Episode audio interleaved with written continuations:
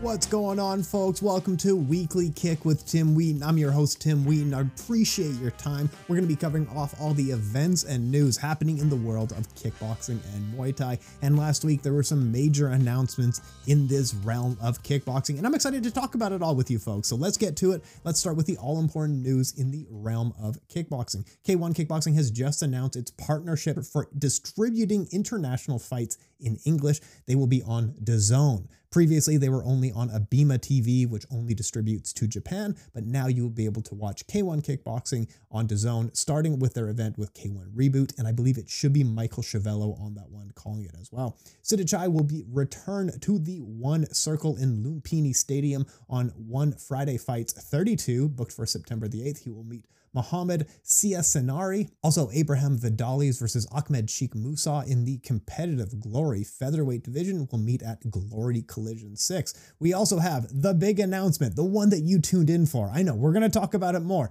Rico Verhoeven and Cookie Tariq Osaro have been announced for the Glory heavyweight title, Glory Collision 6, booked for November the 4th. We also have Donegi Abena was announced to face Tarik Khbabez at Glory Collision 6, and they will unify the light heavyweight title. So let's talk a little bit about these massive announcements. So Rico Verhoeven here, he is the modern day king of kickboxing. He has 11 title wins to his name in glory kickboxing. He is creating a legacy where we are talking about him being easily one of the all-time greats, top five, top 10 all-time greats in the history of the sport. He has incredible and exciting wins over fighters like Badr Hari and Jamal Ben Saddik and J- Benjamin Adegbuyi and Peter Aerts and people like this. He's just an awesome talent to watch and and he's a big deal. His return to glory is a massive, massive deal. He had a few years away uh, where he was, I think he had knee injuries and stuff like this.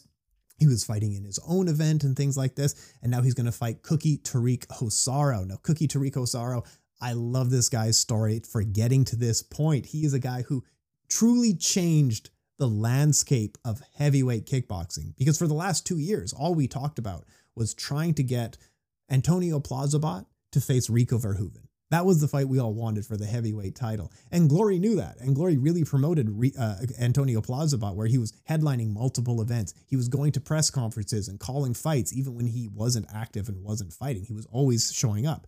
Um, he was, Antonio Plazibat and Rico Verhoeven was booked last year, or sorry, no, actually earlier this year.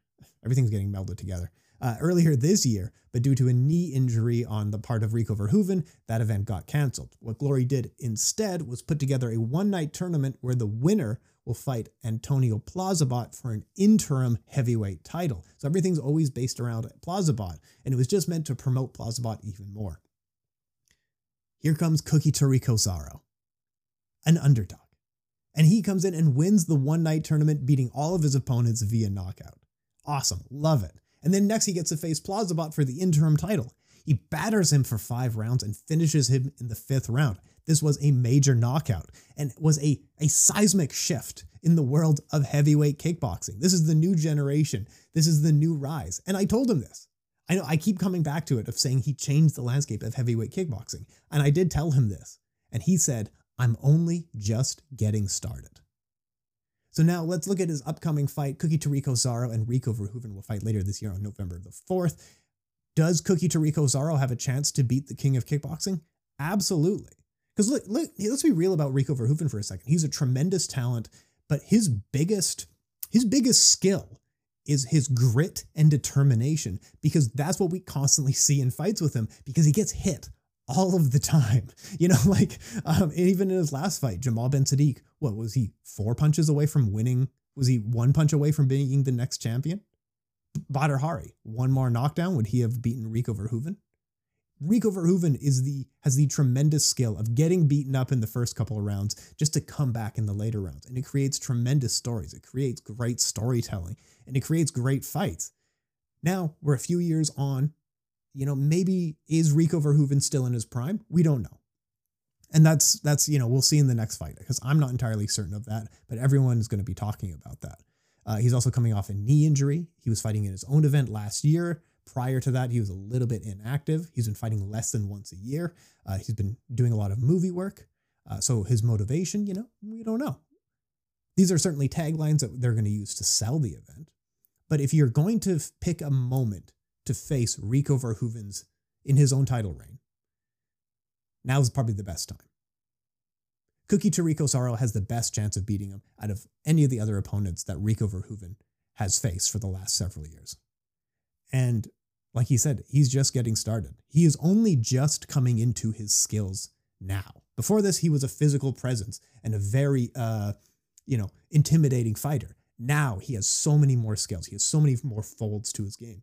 Cookie Tariq Osaro may get it done, but you know I'm excited for it. Also on Glory Collision 6, Donegi Abena and Tarik Khbabez will unify the light heavyweight titles. Uh, Donegi Abena won the title, beating Sergey Masleboyev, uh, captured the throne then. Uh, Tariq, the, he was supposed to face Tarik Khbabez uh, earlier this year, just a few months ago, but due to food poisoning, Donegi Abena was forced to pull out of the fight. And then there was some back and forth on Twitter. People didn't believe Donegi Abena. Uh, I don't know. I, I, don't know the true story. You know, he's fighting with Glory at the same time. Tarik Khbabez is yelling at him uh, all these things. But anyway, so Tarik Khbabez faced someone else. Uh, so he won an interim title in the light heavyweight division. So this will be the champion versus the interim champion. Tarik Khbabez is, of course, a fan favorite for good reason. He is a tremendous Moroccan fighter who has gone to war against everyone in this division uh, through sorry through the light heavyweight and heavyweight divisions. He has faced people like Rico Verhoeven's, and he's faced people like Sergey Masleboyev and Luis Tavares and Antonio Plazibat, and just had these awesome wars against them uh, over and over again. Sorry, not Luis Tavares. I was thinking of Levi Rigters. Um, and he's an awesome fighter to tune in for. Like he had a fight of the year against Sergey Masleboyev at Glory Collision 4, one of my favorite fights of all time. He digs deep. He always comes forward, uh, just in tremendous determination. Now he has two TKO wins in a row, and now he gets to face the champion, Donegi Abena. I really like Donegi Abena's story because he was a very promising talent. Professionally, he made his debut at like 17 or something like that.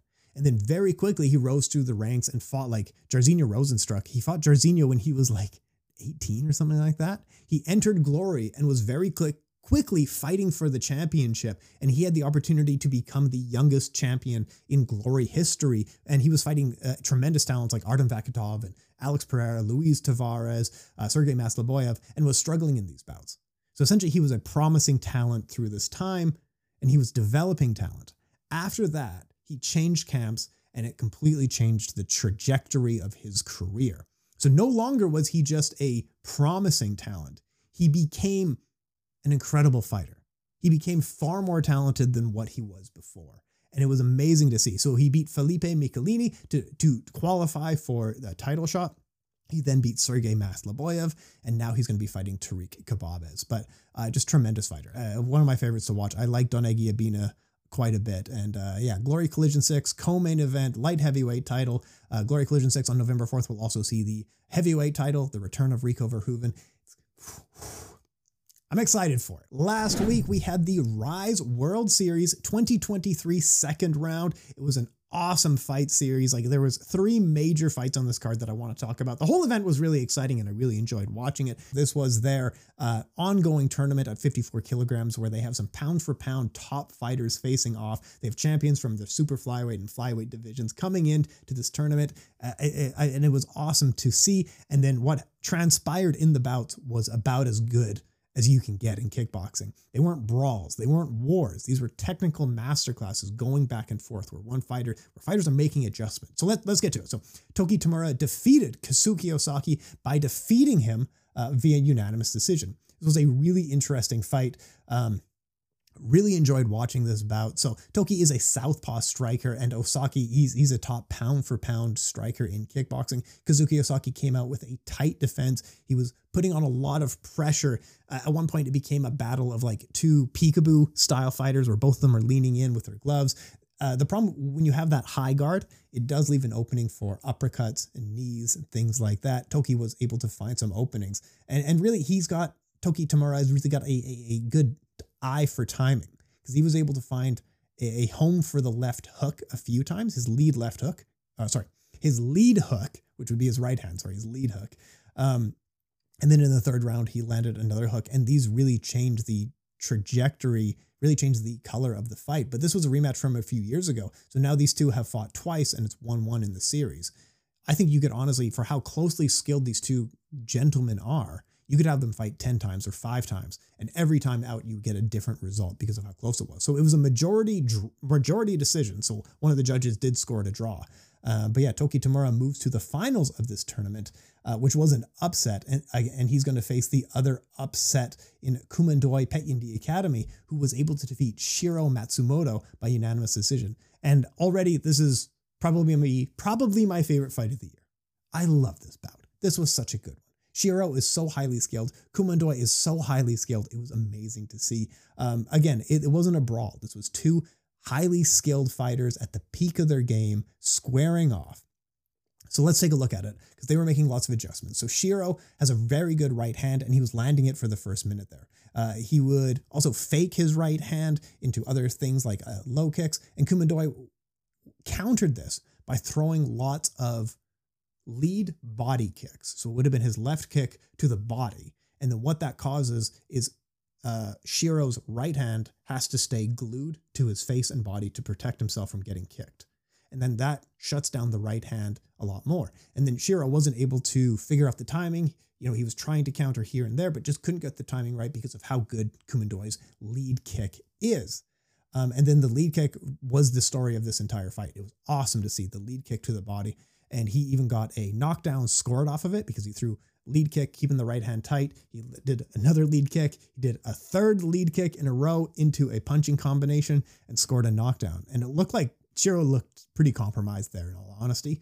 Um, but Shiro got up and began making adjustments. So against a very heavy kicker, what you can do is pressure this fighter a lot. Always have him on the back foot because it's harder to kick going backwards. It's harder to kick. Um, it, you know, if your if your opponent is always pressuring you. Um, but even then, the the kicks and the punches, everything from Kumandoi was just absolutely amazing. Even while being pressured, he still has the snap on it. He's still so quick on it. Um, even with the adjustments back and forth, it was a very close fight, but Kumandoi got it done, got the decision. So now Toki Tamaru and Kumandoi will meet later this year in December for the final match of this tournament. And we got two underdogs going to the final after two really impressive bouts. I can't wait for it. Rise has has done such a great job this year in putting together these divisions and developing these divisions. So they don't have champions fighting bums every once in a while. They are developing the talent in these divisions. Awesome to see. Awesome, awesome to see. In the main event of this card, you had YA-MAN, and he is a superstar in the making. So YA-MAN fought Hiroto Yamaguchi. Uh, and YA-MAN was able to win via second round knockout. And it was exactly as we expected that YA-MAN would go to war in this bout. He got dropped in the first round and then rallied back to win a knockout in the second round. And this was for an open fingered kickboxing world title. Now, YA-MAN has all the makings of a superstar with his press conferences and walkouts and his fighting style. And that's why he got the main event spot on this bout. But I want you folks to also go and learn about his story because he is just has a tremendous story. Uh, Patrick on Patrick on Beyond Kickboxing wrote a really good story about him and about his life and how he rose to kickboxing, about how he's been an underdog his entire life, not just in kickboxing, but in all things in life. Uh, he was raised by a single mother because his father was having drug issues. They lost all their money at one point, and it's a tremendous story. So I will put the link down below in the description for you folks to read. Um, but yeah, just the YA-MAN is one of those people. Definitely keep an eye on him because he is one of the most entertaining fighters in kickboxing with maybe one of the best stories. We also had this weekend Krush 152. Now, I'm not going to spend a ton of time talking about this, but there was two fights on it that were a ton of fun. Uh, Krush always is always an exciting bout. They're not always the biggest names, but it's always a ton of fun to watch. So Kazuki Mabiro was able to defeat Hyung Woo Park by first round knockout by battering his body. It was a ton of fun to watch. You also had Yuta Matsuyama defeat Wu Hyung Jang by knockout in the first round using a flying knee. Oh, just electric, exciting to see. Um, these aren't out on YouTube just yet, so I will put the links down below for the Twitter account where you can see them. Uh, they're on the official Twitter account. I won't put them next to my head because I don't think K1 likes that. Um, anyway, for the Rise fights that I was just talking about a minute ago, uh, they will be on the Rise YouTube channel in the coming days as well. So let's get to RWS Muay Thai, which was happening last week. They were getting to the final four of two of their tournaments. So let's start with the male tournament that was on this one. You had Lamnammoonlek was able to defeat Buakhiao after quite a back and forth war. It was a really exciting fight of two guys who are currently highly ranked in pound for pound Muay Thai, like top 10 guys in pound for pound Muay Thai. Um, we also had Samingdet was able to defeat Petchdam via decision. So now in the final upcoming later this year, Samingdet and Lamnammoonlek will meet in the finals for this tournament with 3 million baht on the line. You also had the women's final four with Somratsamee was able to get a, a, a unanimous decision win over Kamlaipetch in an upset victory Nong Prajan Luksai Kongdin was able to defeat Sevgi Venom Muay Thai Gym. This was quite an upset, but it was a really good fight. It was a back and forth war between these two, and it was awesome to see. They were landing tons of elbows against one another. But you can see by the Looksaikongdin sisters who were ringside for this bout how much it meant and how much how exciting it was to see them overcome Sevgi, who was by far the favorite to win the entire tournament. So now we have Somratsamee and Ngaoprajan will fight later this year for the women's final. But whenever one of the Looksaikongdin sisters fight, you always see all the comments being like, uh, how many sisters are there? Like, how many girls are there? How many are there? Well, there's a lot. There, so the I will tell you about the Looksaikongdin family, and because they're a really interesting story. But how many sisters are there in fighting? There's five. And how many boys are there in fighting? There's four and they're all siblings. Overall, this one gentleman, this one family has 16 siblings in total. Their father, who is named Noparet, uh, founded a gym, the Looksaikongdin Gym, to train all of his children in boxing and Muay Thai. And his motivation was that, you know, I've got a lot of kids. He said he was in a pretty rough neighborhood in Bangkok, and he can't have all these kids just running around. So he needs to put them in something so that they can grow and essentially keep busy so they're not getting into other issues. So he said, here's a direct quote from their father who on his reason for founding the gym. He said, It was already a big problem in my youth. My friends who became junkies are all dead. And that was his motivation for founding the gym. Uh, so now uh, a lot of the Looksaikongdin people are quite notable. Some of them have won regional or amateur titles in boxing and Muay Thai and the boys and girls all train together. Out of the Looksaikongdin family, is there's no doubt that Ida is the most famous, and there's two big reasons for that. One of them is, yeah, she's married to Rodtang. That's definitely going to be a big deal. Um, the second is that she's a little bit of a trailblazer in that she was the first woman to fight in Raja Damnern Stadium. So the historic Raja Damnern Stadium, which goes back 70 years, never allowed women to compete. Uh, it was only a recent development in 2021 where women were allowed to compete. And, and we'll get to that in just one minute, but I want an, another quote from their father. Uh, he said about developing these fighters and training bo- his boys and girls. Uh, so the Looksaikongdin father, he said, boys are stronger and more athletic, but can make up for less strength by mastering the techniques.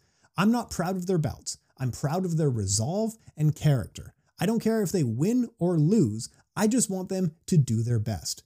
Given a chance, women can be great fighters and his daughter Ida became the first woman uh, to compete in Raja Damnern Stadium. So she made history. Now, the reason that women weren't allowed to fight in Muay Thai for so long is because uh, in the culture, they believed women were somehow cursed. There's a story from quite a few years ago where the first fight on the card, a gentleman had a cut, and the nurse went, went and inspected the cut. But the nurse was a woman. And then every fight that night ended in a very bad, bloody knockout. So that's the story. Some people have looked into this and they can't quite verify that this is true, but that's the story that has persisted. So women were not allowed to enter the ring in Muay Thai, uh, in Muay Thai stadiums, Lumpini and Raja Damnern, uh, whether it's even as a doctor or a corner person or for any reason like that. They were told, "Don't touch the ring because you'll you'll screw it up. You'll mess it up in a way." Uh, so it was it wasn't until 2021 that women were allowed to compete. There was there was even signs placed ringside of ladies please don't touch the ring. Don't touch the stage. Uh, but i think even now there's certain traditions that they're trying to uphold of like women can't go over the top rope for various reasons. They have to go through the very bottom rope Um, so there's still growth going on. But yeah, Looksaikongdin Gym family uh, continues to be a, a, great pillar of Muay Thai uh, and a great pillar of women in Muay Thai. And that's really great to see. So hopefully we learned a little something from that. Now, next week, uh, there's so much going on next week. So this week I thought, ah, let's talk Rico. I'll talk about women in Muay Thai because I need to fill time somehow. Next week, uh, uh, it's going to be nonstop. I, I, I, there's so much going on. So we have Glory 88 from Paris. That's going to be James McSweeney and Badr Har. We also have Wu Lin Feng having an event from China, and it looks quite good. So I'm going to try to cover it a little bit for you folks. RWS Muay Thai on September the 9th is having one of their major events with people like Danny Rodriguez and Petch Morakot. They have K1 fighters in it, but more than anything, they have Buakaw in it. So it's going to be an absolutely massive event. Uh, after that, you also have K1 Reboot is booked for September the 10th. So between September 9th and 10th, there's like four big kickboxing events, but really there's three major kickboxing events in just those two days. Uh, so that's what we will cover off next week. Folks, I really appreciate your time um, and joining me for all this. Hopefully, we learned a little bit. Um, if there's any other notes or questions or corrections, please let me know. Contact me on Instagram, Twitter, or comment down below. I'll put the links down for everything that I was talking about, um, including the Rise and K1 knockouts that maybe I wasn't able to show here. Uh, but, folks, thank you so much for joining me.